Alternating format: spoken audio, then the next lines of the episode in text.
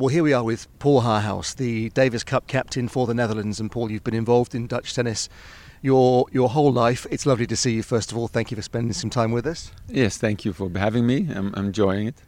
And you were part of a golden generation as a player, and now I suppose you're part of the the search to try and build a new one. Now you've had some great success reaching the quarterfinals of the Davis Cup at the end of last year. To go back to your playing days, what what made the golden generation that you were a part of? I think you know it, it was a bit of a luck. Um, it was uh, getting some talents and uh, getting uh, right people to, to practice with, but also the right coaches.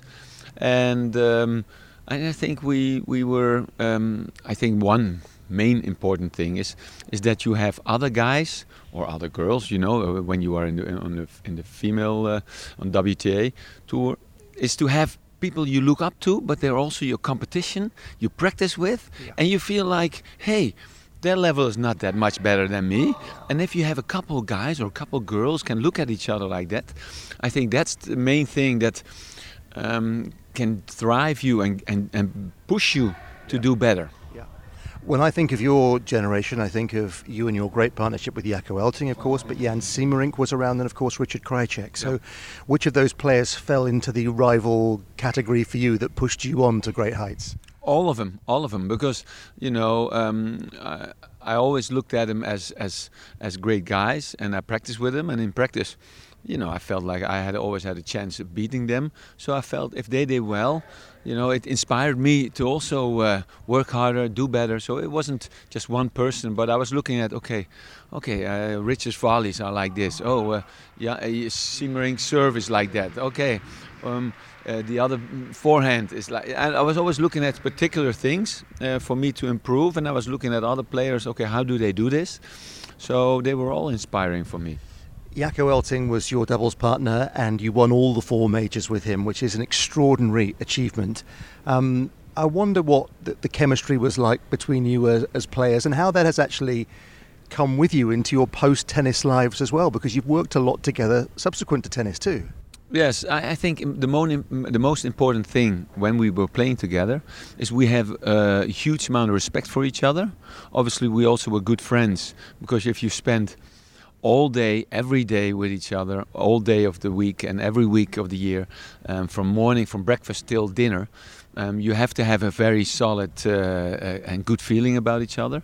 So, but I think we had huge amount of respect for each other, and we were always uh, thriving to be better. And so I could tell him what I thought he need to work on, and he could do the same thing to me without us thinking, whoa, is he criticizing me? No, he's making us better. And we really felt that way. That we were always, and we were open minded about it. And I think I've always tried to uh, look at that and tell other players that's the most important thing. You can't do it on your own. You need the help from, from other players. You need the help from other coaches. You need to you look beyond your little your little uh, safe boundaries. No, and there's a lot of people who can help you out. And if you're open about for it, it can really help you.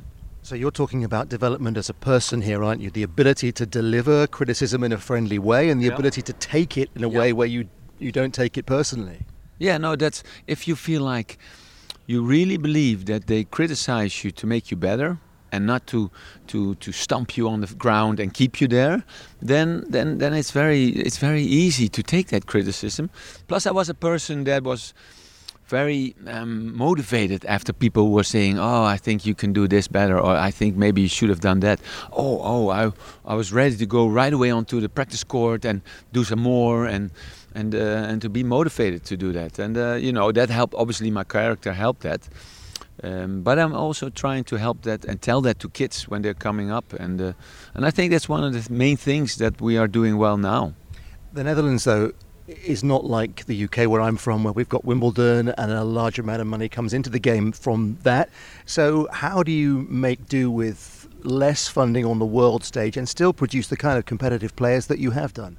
Well, there is not a single um, like footprint. Okay, this is how you have to do it because if if there was one, everybody would do it. You know, so um, obviously we we are well, um, struggling, I would say, is a, is a tough word. It's maybe not a uh, good word, but we are definitely not um, have, don't have a big budget.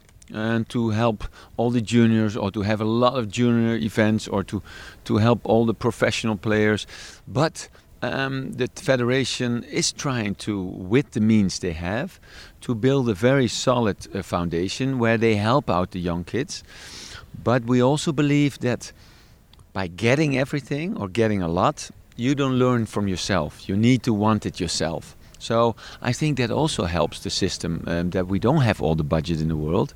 So you really got to find a way yourself to do it because tennis is a hard world. It's really, really, it's it's there's three maybe three, in my opinion, there's three maybe sports that are really done worldwide by by a big amount of people, and tennis is one of them. And so the competition is fierce, is strong, and. Um, yeah, so in Holland, what we're doing right now, what we see happening, especially on the men's side, from the top eight, nine guys, eight are, are practicing at the, the, National Training Center. So when they are in Holland, they are practicing with each other. And when they are practicing with each other, they are seeing that, hey, you know, I'm, I'm practicing with this guy and, and I'm going to a challenger and he's going to an ATP tour event and he's winning a round next week. Well, I, last week we played a set and I, I, it was a close one.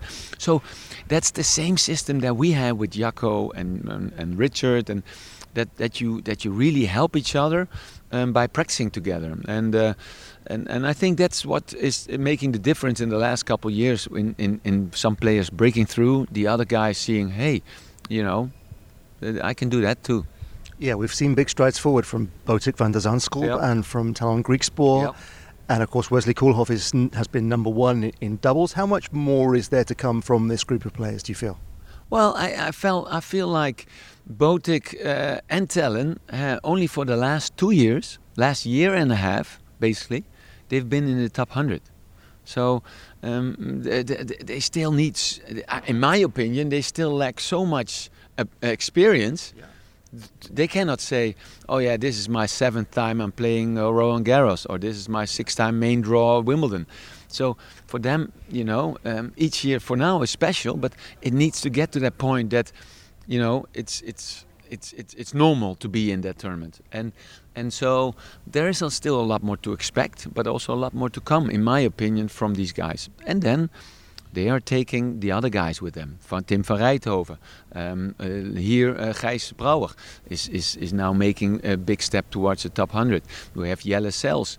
He's, he's 130 at the end of the year, but got injured in, in, in November and hasn't played for the last three months. But these guys are coming, coming, and and we have uh, one or two young kids uh, that they're practicing a lot with these guys, and uh, so I think that the future on men's side is bright. Women are struggling a bit more, but they're practicing everywhere except for at the National Training Center. So there's still plenty more improvements for you to make by the sounds of things. And yes. I'm sure these players are going to benefit from the enthusiasm with which you speak and the experience that you have. Your love for tennis shines across at me. So thank you for sharing your time and experience with us on the ATP podcast. Paul Haarhuis. Thank you very much.